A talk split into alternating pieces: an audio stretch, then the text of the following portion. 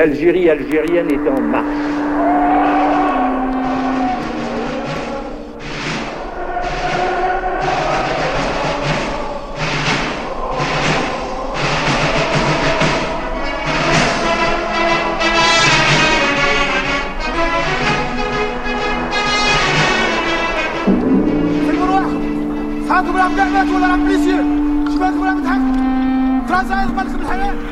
Soldat français s'est transformé en soldat de la paix. Et conscient de ce nouveau rôle, il met sa compétence et sa foi au service de la population algérienne. En tout état de cause, le gouvernement provisoire de la République algérienne est prêt à reprendre contact avec le gouvernement français en vue de la reprise de la négociation sur des bases sérieuses. Algérie 61 À la croisée des chemins. Aurélie Luneau, Yvon Croisier. Avec Boalem Sansal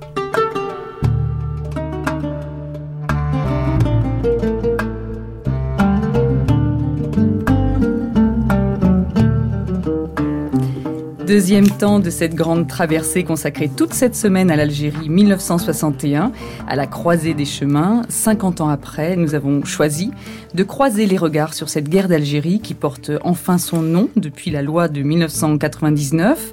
Et pour ouvrir la série de débats qui prendra place tous les jours sur notre antenne entre 10h et 11h, eh bien c'est sous la forme d'une question que Boilem Sansal et moi-même euh, avons formulée, le premier thème de débat le nationalisme verso du colonialisme? Point d'interrogation. Avec nous pour en débattre trois invités. Wassila Tanzali, écrivain et avocate. Elle est aussi l'auteur du livre Une éducation algérienne paru chez Gallimard. Bonjour Wassila. Bonjour. Et avec nous Sylvie Thénault, l'autre femme de ce plateau, historienne, chargée de recherche au CNRS et attachée aussi à l'IHTP, l'Institut d'histoire du temps présent. Ce n'est plus le cas. Oh, Donc, je suis au Centre d'histoire sociale du XXe siècle. D'accord. Et, euh, et, auteur d'un livre euh, intitulé, enfin, notamment, Histoire de la guerre d'indépendance, un livre paru chez Flammarion.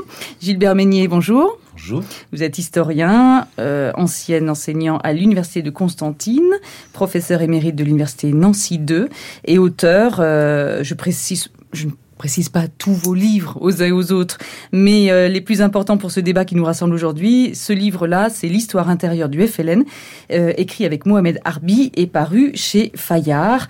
J'ai envie de commencer, euh, si Bolem Sansal en est d'accord, un petit peu par un un parcours euh, et vos cartes d'identité, c'est-à-dire vos parcours sont différents. Vous n'êtes pas non plus euh, des mêmes générations ou issus des mêmes terres d'origine. Et en même temps, j'ai le sentiment que ces racines qui sont les vôtres expliquent aussi et nous éclairent sur euh, votre rapport à, cette histoire de, la guerre d'Algérie. Alors, euh, voici la Tamzali. Vous, on peut dire que vous êtes une enfant du pays? Une enfant de la guerre aussi. Hein, parce que toute ma sensibilité, euh, mon éducation affective euh, et toutes les conséquences euh, de la guerre, je les vis encore d'une certaine manière. Hein, voilà. Donc, oui, je suis une enfant du pays aussi, bien sûr. Vous êtes née où? Je suis née à Bougie, à 200 km de, à l'est d'Alger, une très très jolie ville au bord de l'eau, magnifique, qui plonge qui plonge dans la mer avec euh, une, une côte qui est encore, euh, je dirais, euh, presque vierge. Hein et avec des, des, tribus de macaques qui vivent dans, dans les montagnes, près du Cap Carbon. Voilà, c'est magnifique. Et donc une enfant de la guerre d'Algérie Une enfant de la guerre d'Algérie, oui, parce que D'abord parce que mon père a été assassiné, j'avais 15 ans et ça, ça m'a ouvert, euh, ça m'a plongé tout de suite dans la guerre. Alors qu'avant j'étais très protégée. Euh, euh, il, lui avait tout fait pour qu'on voit pas la guerre, voilà, d'une certaine manière. Est-ce que votre milieu social était un milieu plutôt bourgeois? Plutôt oui, très protégé. Et à 15 ans, j'ai ouvert les yeux sur la guerre, voilà. Sur la guerre, Et cette, année-là? Cette année-là, c'était en 1957, en décembre 1957. Mon père était assassiné en pleine ville. C'était assez. Euh, plus que traumatisant, je crois, plus qu'une autre. Euh, parce que toute la ville s'est arrêtée. Euh, j'ai traversé la ville. Tout le monde me regardait. Personne n'osait me parler. Tout le monde savait que mon père avait été assassiné. Et les, les, magasins étaient fermés. Tous les magasins étaient fermés. Les commerçants étaient devant leurs portes quand je passais. Et j'étais recueillie au pied de chez moi par euh, un couple d'amis de mes parents qui étaient venus pour me dire tu peux pas monter parce qu'il est arrivé quelque chose de très grave. Voilà. Et donc à partir de là, euh, bah, ça a été, euh, j'étais chassée du, de l'enfance d'abord. Hein, et d'une certaine manière du, du, paradis parce que on, s'est retrouvé ensuite euh, dans une position très très particulière parce que mon père avait été assassiné par un, officiellement par un, un, un, membre du FLN et les gens du FLN nous avaient dit euh, surtout de ne rien dire parce qu'on allait nous expliquer tout après après euh, on a reçu des lettres, on a reçu, on avait reçu d'ailleurs des lettres. Euh, c'était très, c'était l'ironie de l'histoire parce qu'on avait reçu une lettre du président de la République française qui disait que la France venait de perdre, euh, comment on dit, un enfant, etc. Alors que mon père n'était pas français. Si, il était français depuis trois mois parce qu'il avait, s'était jamais fait français, mais que depuis février 1957, euh, les Algériens avaient été enfin introduit dans la nationalité française et que lui avait toujours refusé d'être français. Mais par ironie du sort, il est mort français. Mais il était impliqué politiquement? Oui, beaucoup. Beaucoup, beaucoup. Et donc le il FLN était... lui reprochait quoi? Rien, non, le FLN, rien. C'était euh, une vengeance personnelle. C'était une vengeance personnelle, oui. On a reçu une lettre d'Amirouche en même temps que la lettre de, du président Coty. C'était le président Coty à l'époque. Et euh, donc, ça nous a ça nous a mis dans une situation. Alors, on est passé d'un moment, enfin, moi, je pense surtout à ma mère qui a été très protégée, à euh, un moment euh, très avec une, cruauté euh, terrifiante dans la mesure où, et je m'en suis rendu compte après d'ailleurs, ce livre c'est un peu, euh, c'est un peu le livre d'une Antigone qui, qui, enterre son père. Hein. Ce livre c'est une éducation algérienne. Une éducation algérienne, c'est que d'une certaine manière, ce que je ne savais pas à l'époque quand j'avais 15 ans, c'est que à 15 ans on m'avait interdit de parler de la mort de mon père d'une certaine manière. Euh, on nous avait interdit d'accepter ce que les Français venaient nous proposer. La, la croix de guerre pour mon père, alors qu'il savait qu'il n'avait jamais utilisé un fusil, qu'il n'était même pas un fusil de chasse, il refusait. Mais euh, les Français voulaient mettre mon frère euh, dans le à Saint-Cyr, je crois, chez les, etc. Moi, à la Légion d'honneur, enfin, tout ce genre de, de, de, de, manipulation que la France a fait sur les morts pour récupérer, tout ça, c'était de la politique, évidemment. Et on recevait le soir des messages comme ça, il ne faut absolument rien accepter de la France, il faut absolument rien dire. Et la chose qui, qui, qui, qui m'a beaucoup marqué quand j'étais enfant à 15 ans, c'est que quand mon, comme mon père a été assassiné par un un jeune, une jeune recrue du FLN, je l'explique dans le livre d'ailleurs, toute la ville de Bougie, c'est-à-dire les, habitants de la ville de Bougie, les, Algériens hein, de la ville de mmh. Bougie, euh, s'étaient enfermés dans leur maison, pensant que c'était euh, que c'était une punition du FLN, et que euh, à 9 h du soir, euh, l'information a dû passer. Ils sont tous arrivés en même temps. Toutes les femmes sont arrivées en même temps, et je me souviens très bien. Bon, le corps de mon père était dans la maison de son frère. Et les voitures s'arrêtaient en bas de l'escalier. Et les femmes, en ouvrant les portes, commençaient à crier en ouvrant les portes.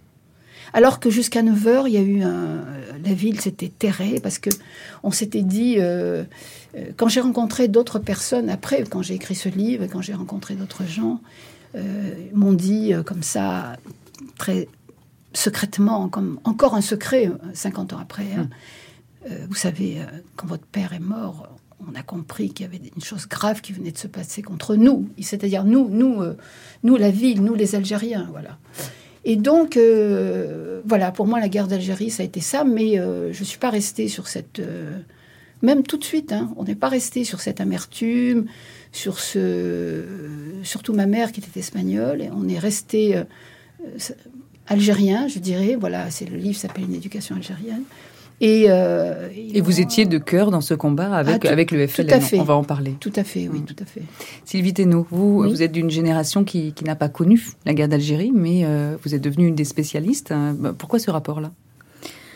C'est un rapport euh, qui n'est pas euh, dépassionné et froid, comme on, on tend parfois euh, à le croire. Je pense que les historiens de ma génération sont d'abord des gens euh, pour qui euh, l'indépendance de l'Algérie est un fait irréversible, euh, ce qui peut changer un certain nombre de choses dans nos approches, c'est-à-dire que nous ne passons pas notre temps à refaire l'histoire. et qu'il ne s'agit pas de se poser la question de savoir, euh, par exemple, si l'Algérie française aurait pu euh, perdurer en admettant, par exemple, que les Français aient eu le courage euh, de prendre un certain nombre de réformes radicales pour corriger les inégalités du système colonial. Ça, ça fait pas partie des questions qui occupent des gens de ma génération parce que les choses sont faites et notre travail n'est pas de, de les refaire. Alors de ce point de vue-là, on est peut-être plus froid que ceux de générations précédentes. Pourquoi je disais pas un rapport des passionnés pour autant, c'est que dans mon cas qui suis né en France et qui n'ai aucun lien personnel avec l'Algérie, euh, c'est le contexte politique qui m'a ramené à qui m'a conduit vers cette histoire-là. Il y a quand même dans la société française plein de façons d'y arriver. L'Algérie, elle est présente quand même par de nombreux, de nombreux, de nombreuses voies. Euh, dans mon cas, euh, moi j'ai découvert en fait cette séquence de, de l'histoire de France parce que c'est comme ça que je l'ai envisagé d'abord, euh, dans les rangs du mouvement antiraciste des années 80. Euh, au moment où, le Front National commençait euh, son installation dans le paysage politique français de, manière profonde, l'argumentaire antiraciste incluait tout un volet qui faisait référence à cette séquence comme étant un peu le contre-exemple en matière de racisme. Voilà à quoi la guerre d'Algérie, euh, voilà à quoi le racisme peut mener. Il peut mener au massacre, il peut mener. Et du coup, pour moi, c'est une histoire qui n'a jamais été tabou. Moi, c'est une histoire dont j'ai toujours entendu parler sans avoir de lien personnel. Et c'était euh, principalement dans l'argumentaire politique, dans l'argumentaire du mouvement antiraciste euh, qu'elle était présente. Euh, deuxième chose importante, je crois, à dire dans, mon rapport à cette histoire, c'est que bon, j'ai commencé à faire des recherches dans les années 90, à un moment où en fait il n'était pas du tout question de mettre les pieds en Algérie. Euh, ce qui veut dire que pendant longtemps, pour moi, cette séquence de l'histoire a été une séquence de l'histoire de France, ce qui est absolument légitime. Hein, je veux dire, c'est aussi de l'histoire de France. Et puis, euh, quand le retour de, relatif de, de la sécurité a, a, permis des séjours sur place. Donc après les années fils, comme on dit Oui, c'est plutôt... Enfin, moi, la première fois que je suis allée en Algérie, c'était seulement en 2003. Hum. J'avais déjà euh, fini ma thèse, euh, qui du coup était dans, dans cette perspective-là. Et puis, l'histoire de mon parcours, à partir du moment où j'ai pu aller en Algérie, c'est effectivement bah, de, de s'ouvrir à l'idée qu'il y a une autre version, et puis après qu'il n'y a pas qu'une autre version, qu'il y a beaucoup de versions de cette histoire. Euh, plusieurs versions en France et plusieurs versions en Algérie. Voilà le, rapport, hein, si je pouvais le définir rapidement.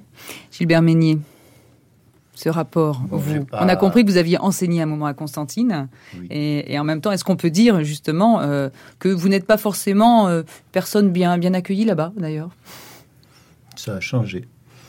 Euh, je voudrais simplement dire que moi, je ne suis, je suis pas de la même génération que Sylvie. Mm. Et je n'ai eu au départ avec l'Algérie qu'un rapport militant. Moi, j'avais 15 ans au, au moment du, du, 13 mai 58, j'en ai un souvenir très net. Et j'avais été formé notamment par mon père qui était un militant syndical, tendance, disons, anarcho-syndicaliste, qui lisait le, Monde libertaire. Et il a arrêté de lire Le Monde libertaire en 57, je crois, à peu près.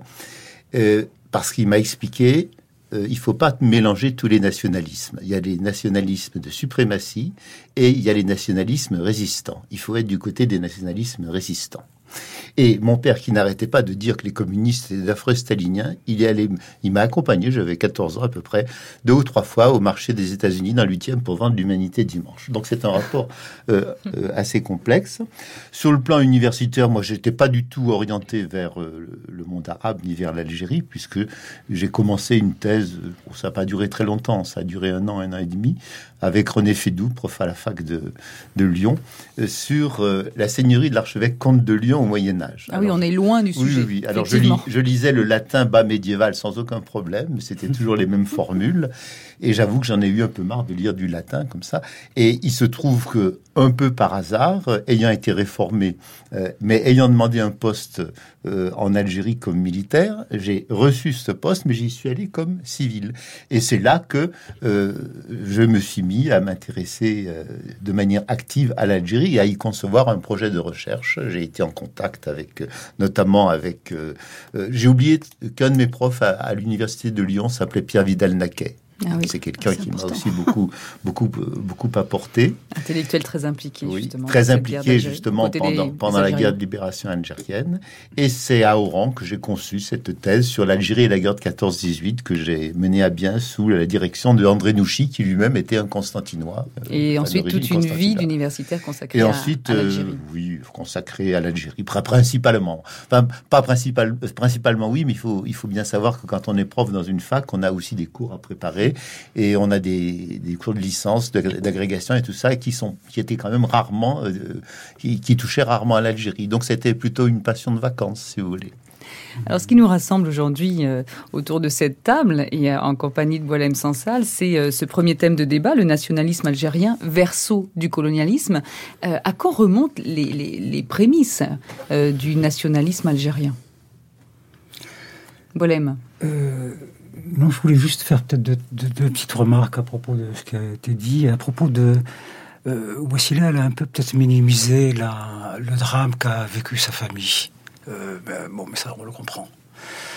Euh, il faut savoir ce que représentent les Tamzali euh, en Algérie à cette époque. C'est la, la, grande famille, enfin un certain nombre de familles comme ça, les Tamzali, les Bengana, les, les c'était d'immenses euh, familles, des noms très, euh, très importants. Et euh, ils étaient un atout considérable pour la France, puisque c'était de grandes familles très puissantes, très riches et très qui pouvaient servir donc de modèle à l'intégration, là, etc., etc. Et pour beaucoup d'Algériens, ils il représentait donc à, la fois, il y a une fascination, donc euh, vouloir ressembler, à, réussir comme eux, mais en même temps, il représentait euh, le colonialisme dans sa version, on va dire, euh. Et moi, je me souviens, à l'époque où ton père a été assassiné, j'étais trop jeune, donc je ne, bah, aucun souvenir. Mais plus tard, euh, plus tard, il me semble que ça a été un événement colossal en Algérie. C'était un événement très important. Aussi bien pour les Français qui perdaient, euh, qui voyaient donc les grandes, les grands notables se faire descendre ou, chasser. Et puis pour les Algériens qui, euh, ben, c'était le début de la fin de, des grandes baronnies, des grandes familles.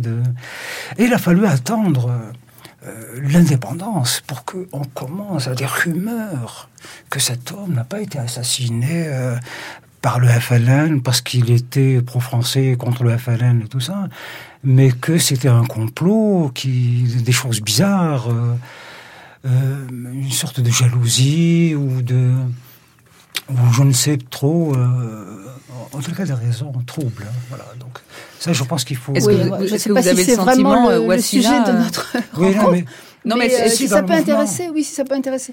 Dans le mouvement bon, du nationalisme. Euh, oui, alors moi, j'essaierai de, de, prendre un peu de, de, de recul, parce que d'ailleurs, euh, c'est en même temps. Euh, c'était une des manières pour moi de survivre, c'est-à-dire d'essayer de comprendre que là, il y a des mouvements de, l'histoire qui sont en jeu et, euh, et pas, euh, c'est pas mon histoire personnelle. Bon, il se trouve que c'est mon histoire, oui, mais euh, j'ai très tôt eu conscience que il y avait l'histoire, l'histoire était là.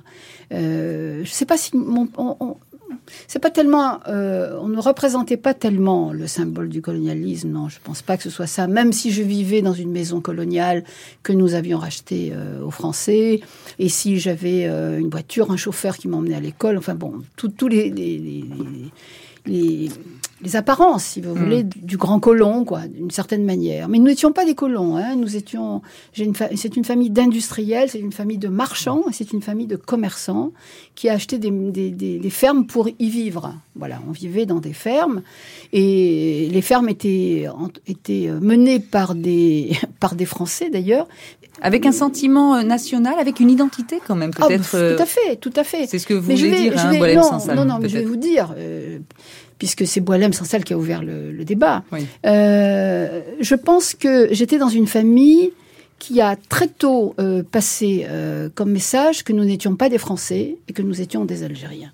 Parce que pour nous, Algériens, ça avait un sens. Nous n'étions pas des musulmans et nous n'étions pas des Arabes. Nous étions des Algériens. Ça, ça, ça c'est très très euh, très fort dans la famille. Vous savez, quand euh, je me souviens un jour euh, dans une de nos maisons, on, préparait la venue du gouverneur de l'Algérie, donc c'était pas rien, n'est-ce pas? Et que mon grand oncle est arrivé dans les cuisines et qu'il a vu que tout le monde était sans dessus dessous, il a dit mais qu'est-ce qui vous arrive? Mais enfin, mais écoutez, on n'est pas des Français et on est mieux que les Français. Voilà ce qu'on a, ce qu'on nous disait quand on était enfant et quand on était. Et quand on achetait une ferme, on nous disait, on vient de décoloniser une partie de l'Algérie. Vous voyez, et on- je ne comprenais pas, je ne savais pas ce que ça voulait dire. Mais c'est comme ça que j'ai été élevée. Alors, mon père a été tué euh, pour une jalousie personnelle, bien évidemment. Mais si j'essaye d'analyser les choses, mon père a été assassiné parce qu'il n'appartenait pas aux tribus. C'était une famille qui venait de la mer. hein. Mon arrière-grand, le, le père de mon arrière-grand-père était un, homme de la mer. C'était un, un, un pirate, un corsaire, appelons-le comme vous voulez. C'était, c'était un raïs, voilà. Il s'appelait Ben, il s'appelait Ali. Raïs Ali, c'était le Raïs Ali. Donc il veut, et un jour, mon arrière-grand-père, sur les ordres de sa mère, a quitté la mer, a quitté la mer, euh, la mer Méditerranée, parce que c'était une mer qui tuait, parce que son père est mort au large de Cap Matifou. Et donc, il est- s'est installé euh, dans la région de Bougie, dans la région de Kabylie, et il est devenu un marchand. Et il est devenu très vite l'homme le plus puissant et le plus riche de la ville. D'accord Étant l'homme le plus riche et le plus puissant, et puis sans doute c'est une famille qui avait peut-être pas le sens de la diplomatie, n'est-ce pas Et qui avait dominé la ville, qui avait réellement dominé la ville, c'était une famille qui a cristallisé toute la rancœur du colonialisme. Mais c'est pas parce que c'était des colonisateurs, non. Mais c'est très très important. Et oui, parce que là, et, et d'ailleurs, vous, vous avez euh, parlé de tribus. Et ça, c'est Oui, très important oui, aussi. Parce que parce dans, que dans ces origines du nationalisme, finalement, euh, au- au-delà de la nation, de cette notion de nation, il y avait dans la culture la tribu. Et Non, alors voilà, ça c'est la dérive du nationalisme. Bon, moi je parle, je sais que je vais sans doute euh, pas être, euh, Gilles va pas être d'accord avec moi, mais mon, mon sentiment à moi, Gilbert en tant, oui, oui, Gilbert, mais en tant que, en tant que algérienne, plus ou moins documentée, hein, je suis pas historienne, mais je suis plus ou moins documentée, puis mon expérience familiale. Euh, le- les prémices du nationalisme algérien, c'est un nationalisme, euh, je dirais, qui va naître dans le, giron euh, des institutions colonisées. hein. Je pense au Parti communiste, je pense aux syndicats, je pense à la bourgeoisie, à la bourgeoisie, je pense aux professions libérales. Donc là, on va avoir la naissance d'un- d'une prise de conscience identitaire et de la demande de dignité. Ça va être le nationalisme du début, si vous voulez. Moi, j'ai mon grand-oncle, euh, mon grand-oncle, qui est, c'est lui qui, est, qui a accompagné Ferhat Abbas pour remettre le manifeste des libertés euh, au général Catroux, d'accord? En 1944. Ça, c'est ce que j'appellerais un, un nationalisme républicain, disons, parce que ce sont des élites colonisées, elles ont été éduquées dans l'école française, et ce qu'elles veulent, c'est une nation libre, égale, enfin, etc., etc. Et qu'ensuite, le jeu va être tellement long pour, pour la prise de pouvoir, il va y avoir deux guerres. Il va y avoir une guerre contre la société civile, n'est-ce pas Et il va y avoir une guerre contre les Français. Et cette guerre contre les Français, elle va s'arrêter en, 1900 en 1962. Mais entre-temps, entre-temps, on aura mis à terre le nationalisme républicain au nom d'un nationalisme identitaire et religieux pour permettre de prendre le pouvoir. Et c'est la prise de pouvoir par euh, aujourd'hui les gens qui sont au pouvoir. Vous comprenez? Et quand je dis que mon père a été, ne faisait pas partie des tribus, et c'est pas un jeu comme ça, un jeu de. Je croyais que le mot tribu en Algérie, c'était un mot vide, c'était une figure de style. Non. Quand j'ai écrit ce livre, j'ai fait une enquête. Et ben, je peux vous dire, alors le, le hasard, hein, on peut, on peut croire au hasard, c'est que la personne qu'on soupçonne avoir donné l'ordre de tuer mon père, pas celui qui l'a tué, parce qu'il avait 15 ans ou 17 ans, porte le nom de la tribu qui dominait la ville de Bougie avant l'arrivée des Français. Alors, ça c'est le hasard de l'histoire, mais c'est un hasard ma- magnifique. Sylvie Thénault. Alors, pour les historiens, la question de savoir euh, quelles sont les origines d'un nationalisme, elle nous pose beaucoup de problèmes. Euh, et, et- et je crois qu'il faut, euh, pour avoir un effort de, de réflexion sur cette question, faire aussi des, des analogies avec la France. Parce que si je vous demandais euh, de quand datent les prémices de la nation française et à quelle date la nation française est née, je crois que vous auriez beaucoup de mal à me répondre À et à juste titre. Donc c'est exactement la même chose dans le cas de l'Algérie. hein. Euh, Je pense que ni Gilbert ni moi nous ne vous donnerons une date de naissance du nationalisme algérien et nous ne partirons pas en quête des origines. Nous, le type de raisonnement qu'on adopte, en tout cas moi celui que je vous proposerai, c'est plutôt un raisonnement en termes de euh, succession d'époques de résistance à la colonisation qui à un moment donné emprunte le langage du nationalisme, mais qui ne l'a pas été tout de suite. Si on refait un historique à grands traits euh, de, de ces résistances algériennes à la colonisation française, il y a d'abord 50 ans de 1830 à 1880 qui sont 50 ans de résistance par la voie militaire avec Abdelkader qui fait la guerre jusqu'en 1847 aux Français, et puis ensuite un relais qui est pris par des insurrections qui enflamme le pays hein, tour à tour. Et en gros, il faut le début des années 1880 pour que les Français aient réussi à soumettre l'Algérie. Alors, peut-on voir ou pas dans la résistance d'Abdelkader un primisme à l'État national? Je laisse de côté cette question vaste qui pourrait nous diviser, mais le fait est qu'il y avait là une forme de résistance. Là, on est de forme de résistance plutôt militaire ou du type insurrectionnel. Ensuite, il y a une une phase où les résistances sont peut-être moins visibles, je dirais des années 1880 jusqu'à l'après-première guerre mondiale, où en fait on a un petit peu deux types d'opposition à la colonisation. Il y a d'abord des oppositions très fortes, mais peu visibles, qui sont euh, inscrites dans les formes d'organisation sociale des campagnes. Ce que je veux dire, je vous donnerai un exemple très concret. La résistance à la dépossession euh, foncière peut prendre des formes criminelles on peut résister un, transfert de propriété au bénéfice d'un colon européen par l'incendie euh, de sa meule de fourrage ou euh, euh, de façon plus pernicieuse en continuant d'envoyer paître son bétail sur des terres que les Français ont déclarées françaises et ont retirées à leurs propriétaires. Mais dans les années 1880, ce sont des formes de résistance que l'on rencontre beaucoup.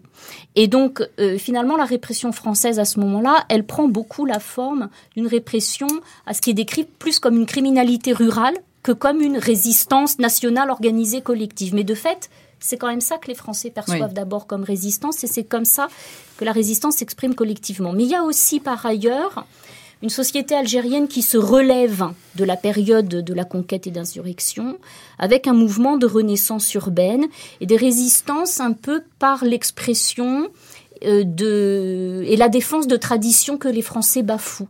Hein.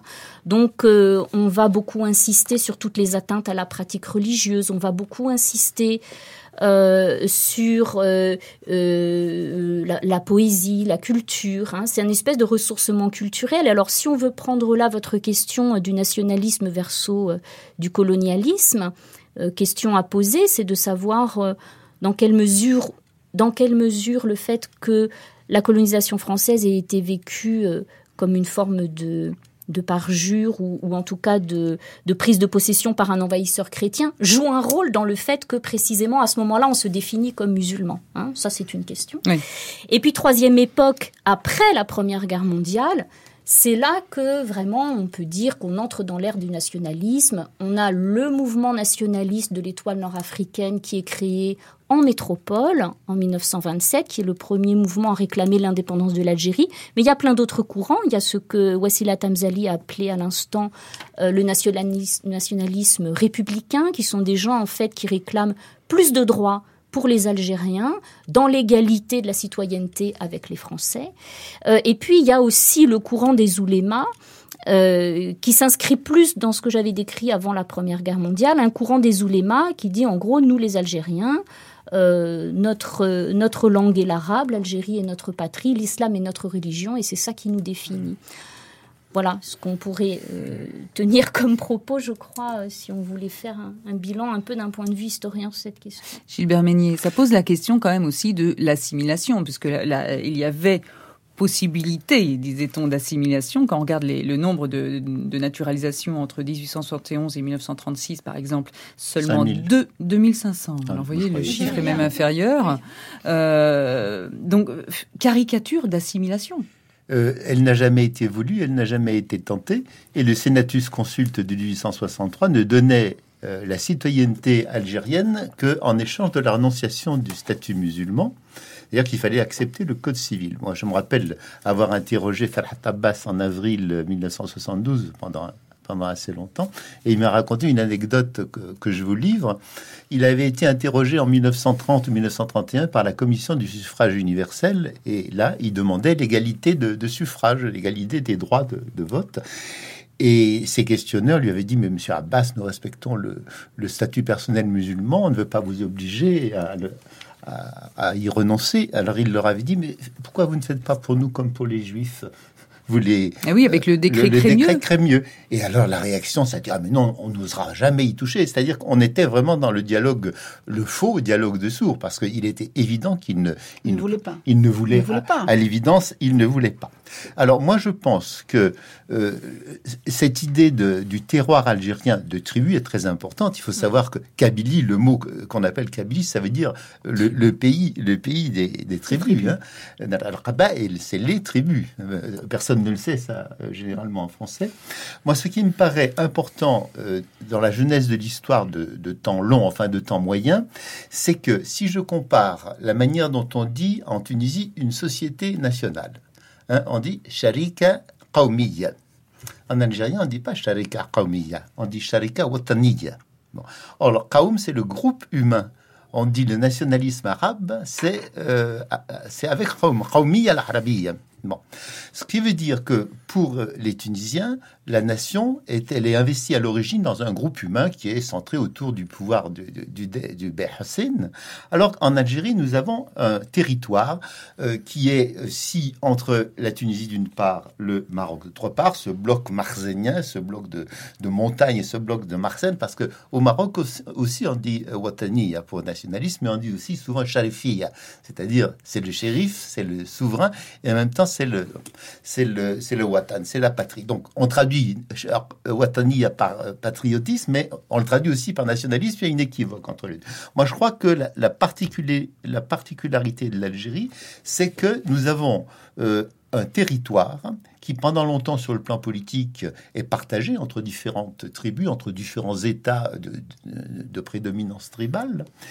Et euh, c'est un entre-deux, mais comme euh, Fernand Braudel disait que la Méditerranée était un vide créateur, euh, la mer Méditerranée en arabe, c'est la, la, la, mer moyenne. Et là, c'est presque une traduction de Braudel, c'est un vide créateur. Je dirais que là, nous avons un entre-deux de territoire qui est créateur.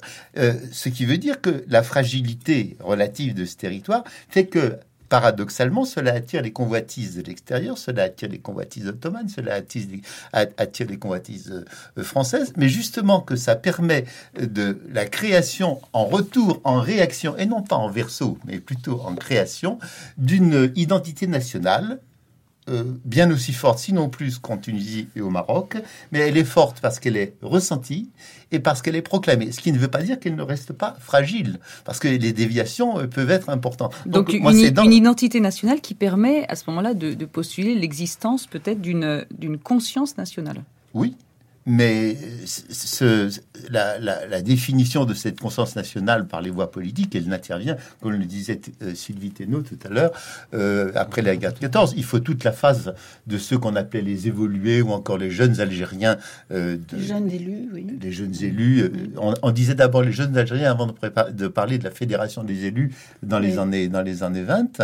Ce sont des gens qui, qui ont cru, j'en parlais hier encore avec Mohamed Harbi, qui ont pendant un certain temps euh, cru à cette euh, idée que la France pouvait les sauver, pouvait les délivrer, car il est évident que le pouvoir français n'a pas fait la conquête de l'Algérie pour le bonheur des Algériens, mais elle leur, elle leur a volins nolins, elle les a mis en face du choc de la modernité. Et je crois que c'est ça qui est important aussi à, à signaler. Sylvie Thénault veut intervenir, après Bolem Sansal peut-être. La... Il y a une question euh, très forte posée par euh, l'histoire de, de Wassila Tamzali et, qu'il faut poser en même temps euh, sur cette question de savoir comment un groupe humain se constitue en nation, c'est celle des tribus. les Français ont perçu la tribu comme étant le modèle de base de l'organisation sociale de l'Algérie et les ont d'une certaine façon rigidifiés. Donc il faut faire attention avec cette idée des tribus, c'est-à-dire c'est à la fois une réalité euh, de la société euh, que les Français trouvent en arrivant, mais c'est une réalité qu'ils ont euh, complètement figée et rigidifiée. Ils en ont fait eux-mêmes le base d'un certain nombre de réformes. Par exemple, une des façons de déposséder les Algériens de leurs terres, c'était de décider que les tribus on allait attribuer des terres aux tribus et qu'on allait les délimiter, mais bien évidemment, la délimitation se fait finalement, se traduit par un cantonnement. Et à ce moment-là, les Français ont euh, parfois pu s'appuyer sur des organisations sociales préexistantes et donc finalement contribuer à donner une existence officielle à des tribus qui préexistaient, mais ils ont aussi procédé parfois de façon complètement artificielle, soit en coupant des tribus parce qu'elles avaient un potentiel de résistance beaucoup trop fort, donc on en créait deux à la place d'une, euh, soit parfois dans des zones de faible densité, eh ben, on regroupait des individus isolés et on décidait que eux devenaient la tribu un tel ou un tel. Alors, euh, là aussi, on a un élément intéressant de discussion hein, entre la façon dont l'action du, colonisateur contribue à remodeler les structures sociales du pays et, comment ces structures sociales sont, réappropriées ou pas ensuite euh, par la société locale. Bolem, euh, est-ce qu'il n'y a pas là, derrière tous ces propos, une question évidente, c'est de se demander l'Algérie française, occasion manquée Gâchis euh, on peut même mettre ça au pluriel. Je veux dire que depuis 1830 jusqu'à même jusqu'à aujourd'hui, on, voit d'occasion manquée en occasion manquée. Euh, mais pour revenir à la question du nationalisme, euh, est-ce que c'est le mot qu'il faut employer, le nationalisme renvoyant à des notions modernes, hein, donc les notions d'État, de pays, de territoire, de mais en tout cas, il n'y a pas. Euh, le nationalisme n'est pas qu'une création euh, euh, endogène, c'est aussi mm. quelque chose qui vient de l'extérieur. L'influence de, de la France dans la naissance du nationalisme algérien est dominante. Ça a commencé avec les Saint-Simoniens qui, pendant que la France colonisait pour des raisons très, très, très, très pratiques, donc euh, occuper un territoire et l'exploiter éventuellement, ou pour des raisons stratégiques tout simplement. Derrière, il y avait des gens qui euh, euh, venaient avec des idées, qui essayaient de... comment s'appelle-t-il cet urbain Ismaël, Ismaël, Urbain. Urbain, qui a eu une influence extraordinaire en essayant euh, presque il disait aux Arabes, riez-vous, vous êtes une nation, euh, réagissez en tant que telle. Et puis il y a aussi ce nationalisme venu d'ailleurs, euh, venu d'ailleurs, venu du monde arabe, du monde islamique, ou au nom de l'islam en ce moment, pas, au nom de, ces catégories modernes, républicaines et autres. il y avait des gens donc, qui venaient, qui prêchaient. donc vous avez parlé de Ben Badis et des oulémas, mais bien avant eux, euh, il y avait les, gens qui venaient d'Afghanistan, Jamaldin al-Rani et compagnie, qui euh, distillaient une, autre, idée du nationalisme et qu'on retrouve aujourd'hui dans l'islamisme, euh, qui aurait pu être une, une autre raison pour laquelle les Algériens auraient combattu la France. Pas, seulement au nom du nationalisme version moderne qui serait venu de l'Occident, mais d'un nationalisme venu d'Orient, et on aurait eu une guerre religieuse dès 1830, ce qui était d'ailleurs un peu le cas avec l'émir Abdelkader. Sylvie Thénault, vous voulez réagir? Euh, oui, parce que moi je suis toujours, euh, je, vais répéter ce que j'ai dit euh, au début. personne n'a jusqu'à maintenant réussi à définir les critères qui nous permettent de dire objectivement qu'une nation existe. Et je crois qu'il faut admettre que les nations euh, se construisent sur la, sur la base d'un sentiment collectif hein, totalement subjectif et les nations peuvent naître et même disparaître.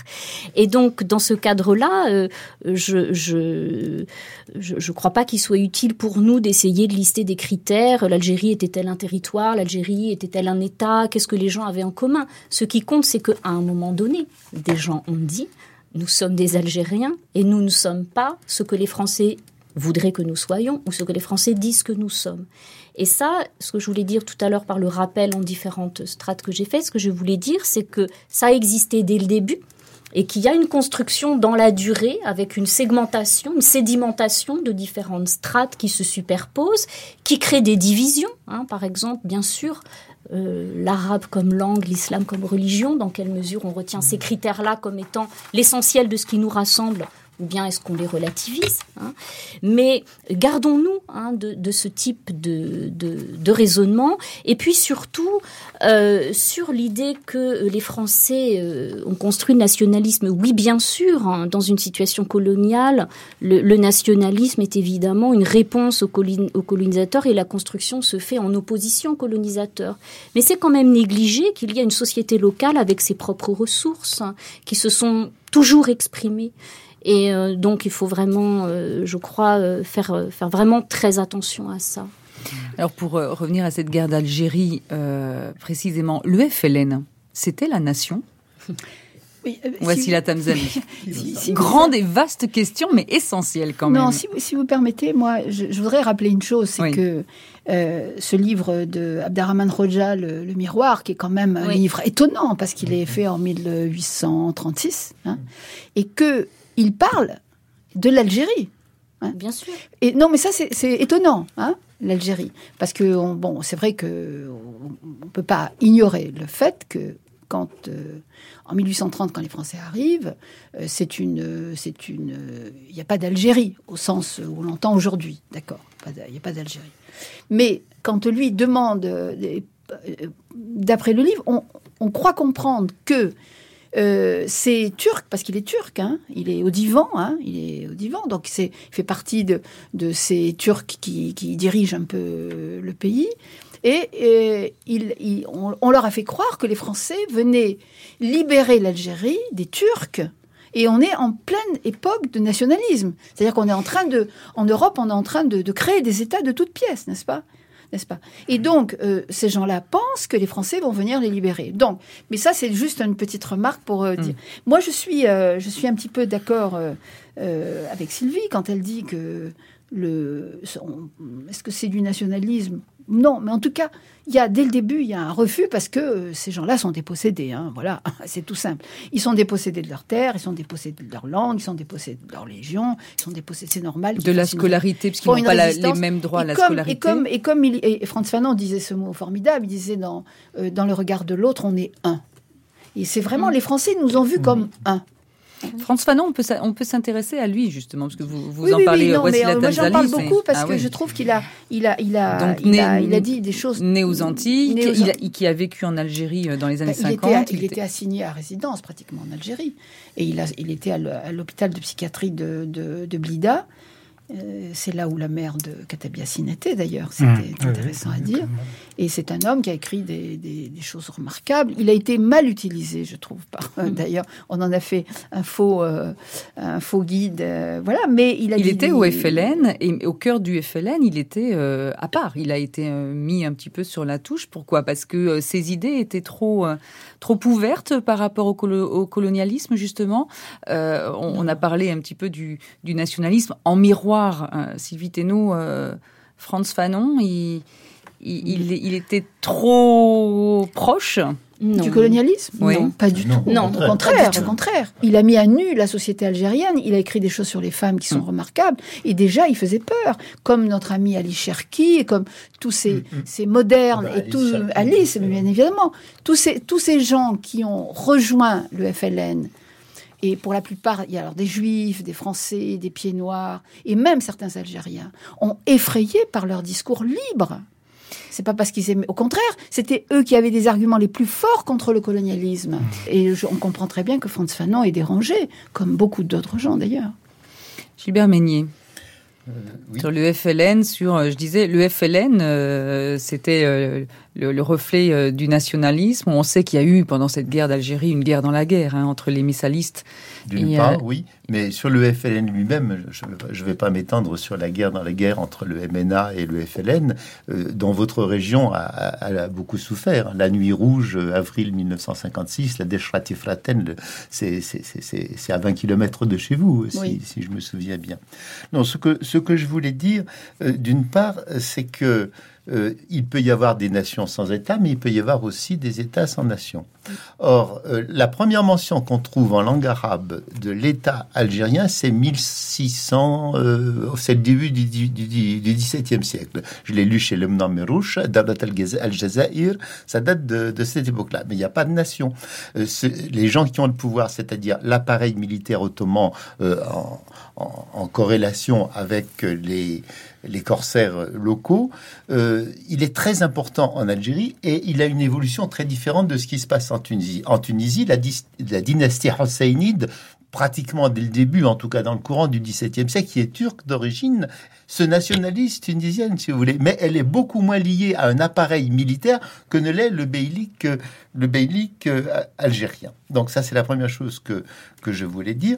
La deuxième chose que je voulais dire, c'est à propos des occasions manquées de tout à l'heure. Je me rappelle des conversations assez assez raide que j'ai eu avec Charles Robert Ajon, il y a euh, le regretté Charles Robert Ajon qui nous a quittés il y a quatre ans maintenant bientôt. Lui parlait des occasions manquées. Je lui disais non, Charles, vous ne pouvez pas dire ça. Il n'y a occasion manquée que quand il y a des occasions tentées. Or, les occasions tentées, il n'y en a pas eu. Bon, euh, par exemple, les, les, lois Jules Ferry sur l'obligation scolaire, savez-vous combien il y avait d'enfants algériens scolarisés en 1914 Dites-nous. 5%. Savez-vous combien il y en avait en 1954 D'après les statistiques officielles, moins de 15%. Et le plan de Constantine, en 4 ans, a scolarisé plus d'enfants algériens qui n'en avaient été scolarisés pendant les 128 ans précédents. Donc il faut dire des choses. Il n'y a pas eu d'occasion véritablement tentée. S'il y avait eu une des occasions tentées, euh, la commission du suffrage universel aurait répondu à Farah Tabbas autre chose que des âneries qu'elle lui a euh, qu'elle lui a répondu. Euh, dernière chose, et puis je vous, cède, je vous rends la parole. bien sûr que la réponse aux colonisateurs n'est pas en soi la définition d'une identité nationale, mais c'est tout de même elle, crée tout de même des fondements spécifiques qui sont par exemple très différents des réactions tunisiennes que j'ai essayé euh, d'analyser. Et je pense que l'idée d'un territoire, c'est pas ce qui définit l'Algérie, mais c'est important de savoir que ça fait partie de la genèse sur laquelle se construit euh, quelque chose qui deviendra ultérieurement, bah, appelons ça nation ou appelons ça autrement. Moi, je suis pas non plus un fanatique des, des dénominations, euh, des dominations définitives, bien sûr. Euh, sur, sur le FLN, à la fois euh, en histoire toute dialectique, bien sûr, à la fois instrument de libération, mais à la fois instrument euh, violent et qui, à partir de, de, de notamment, a créé véritablement avec l'arabisation, d'où on a éliminé tous les arabisants sérieux dignes de ce nom, hein, avec la création de ce que moi j'ose appeler un obscurantisme d'État qui, qui, était aussi qui était en corrélation aussi avec le système de l'appareil militaire dominant l'Algérie. vous avez l'approbation de Wassila Tamzali. mais moi, moi j'aimerais bien intervenir sur, le, sur, les occasions manquées. Hein, parce que, et ensuite, Sylvie Moi, ça me fait. Alors, je vais vous dire. Tout à l'heure, euh, j'aurais jamais osé dire ce qu'a dit Boilem sur ma famille, mais puisqu'il a dit, donc vous l'avez entendu. D'accord, c'est dit. Alors, je ne peux pas dire que moi, dans notre famille, on a été jusqu'au bout des occasions. Des occasions. Et eh ben on était quand même très nationaliste. Bien sûr. Et ça, et ça, c'est pour ça que ça me met, ça m'horripile toujours les occasions mm, mm. manquées, parce que plus loin qu'a été ma famille euh, dans la reconnaissance sociale. Vous savez que c'est quand même mon grand-oncle qui signait les billets de banque euh, français. Il y avait marqué Tamzali sur les billets de mm, banque pendant la deuxième guerre mondiale, n'est-ce pas? Donc on peut pas aller, euh, on peut pas aller plus, haut, Hein, plus loin. D'accord. Eh bien, vous savez, dans ma famille, à part un vieux qui était vraiment euh, d'ailleurs, il a payé cher. Mais tous, tous les hommes ont été engagés et ont été nationalistes. Alors après, quand on me dit si on avait donné à manger, si on avait éduqué, etc., c'est au contraire, ça aurait été plus vite. Si on avait été tous éduqués et si on avait tous mangé au même rythme qu'on a mangé nous, on aurait été indépendants beaucoup plus tôt. Voilà. Sylvie Ce que je voulais dire rejoint absolument ce que Wassila Tamzali voulait dire quand j'insistais euh, sur euh, la, permanence de formes de résistance à la colonisation française, au fait que euh, faut prêter attention aux ressources locales et à, ce que la société locale vit. C'était exactement ça que je voulais dire. C'est-à-dire que moi, je suis absolument pas convaincue que l'octroi d'une pleine citoyenneté française aurait provoquer une adhésion majeure des Algériens à la France. Euh, ça, alors, le, cette problématique des, des occasions manquées, c'est vraiment une problématique de l'historiographie française euh, et qui est pas de toute, d'une partie. Tu as raison, Gilbert, de le souligner, mais euh, d'une historiographie française qui s'est voulue à un moment donné libérale, c'est-à-dire qui s'est dit bien voilà, euh, quand même reconnaissons-le, les Algériens souffrent de la colonisation. Personne ne nie ni les discriminations ni les inégalités de la colonisation. Donc il faudrait peut-être réparer cela. Et si nous l'avions réparé, peut-être que l'Algérie ne serait pas restée française. Je parle d'historiographie française, je pense à Charles-André Julien ou Charles-Robert Ageron, qui sont d'éminents historiens qui ont produit une véritable œuvre magistrale sur laquelle nous nous appuyons toujours. Mais pour le coup, cette vision de l'histoire de l'Algérie coloniale est vraiment une vision que nous dépassons aujourd'hui. Je voulais Gilbert Meignier juste donner un petit exemple quand j'ai parlé de l'obscurantisme. Euh, c'est un mot très, qui est un peu dur, mais je le maintiens. Euh, il faut savoir que lorsque euh, l'arabisation a été entreprise, il n'y avait pas beaucoup d'arabisants dignes de son mais il y en avait quand même. Je donne un exemple de quelqu'un que j'ai connu. C'était le cheikh Mohamed Haj Sadok de la, de la région de, Miliana, qui est agrégé d'histoire, qui a été un de ceux qui ont essayé de faire quelque chose de ces fameux lycées franco-musulmans, les anciennes médersa. C'était évidemment à lui qui aurait fallu confier l'œuvre d'arabisation. Mais euh, il, y avait eu pour ministre à l'époque de Ben Bella quelqu'un que j'ai rencontré aussi. on a eu quelques échanges assez, assez tendus, si vous voulez. Euh, c'était un élève de chez Haj Sadok. Et il n'a pas utilisé Haj Sadok pour des raisons qui faisaient que l'élève n'était pas aussi bon que l'aurait voulu le cheikh. Et Haj Sadok est parti en France et il a fini sa vie comme euh, président de du jury d'agrégation d'Arabes. Euh, en France. Sur Ben Badis, euh, il faut pas croire non plus que Ben Badis c'est un, euh, c'est un, auteur de ce que j'ai appelé l'obscurantisme d'État. La, famille de Ben Badis c'était une famille de grands notables constantinois qui étaient très impliqués dans l'administration coloniale. Le frère de Ben Badis, le frère de, le père de Ben Badis. Et lorsque euh, la trilogie identitaire de, Ben Badis, elle correspond à ce que Jacques Berck appelait le, bastion repli de, l'identité algérienne, il fallait recréer, ce, donner une forme à ce bastion de repli. Mais ça ne Jacques veut pas... Berck, il faut quand même préciser pour nos auditeurs, oh, qui était sociologue et anthropologue.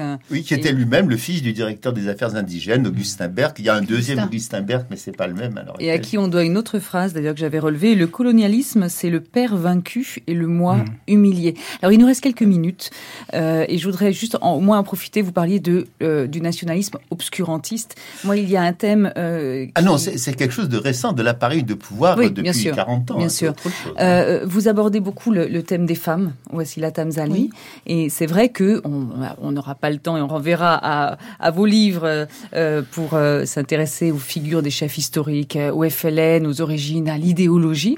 mais en tout cas, on a le sentiment que ce nationalisme de, de la guerre d'Algérie était un nationalisme masculin. La, la place de la femme dans, dans ce nationalisme-là bah, il était euh, masculin dans son appareil, oui, il était masculin, il était euh, masculin, et puis euh, même il y avait d'autres clivages que le sexe, hein. il y avait des clivages de classe, c'est-à-dire que c'était c'est surtout la, la, petite paysannerie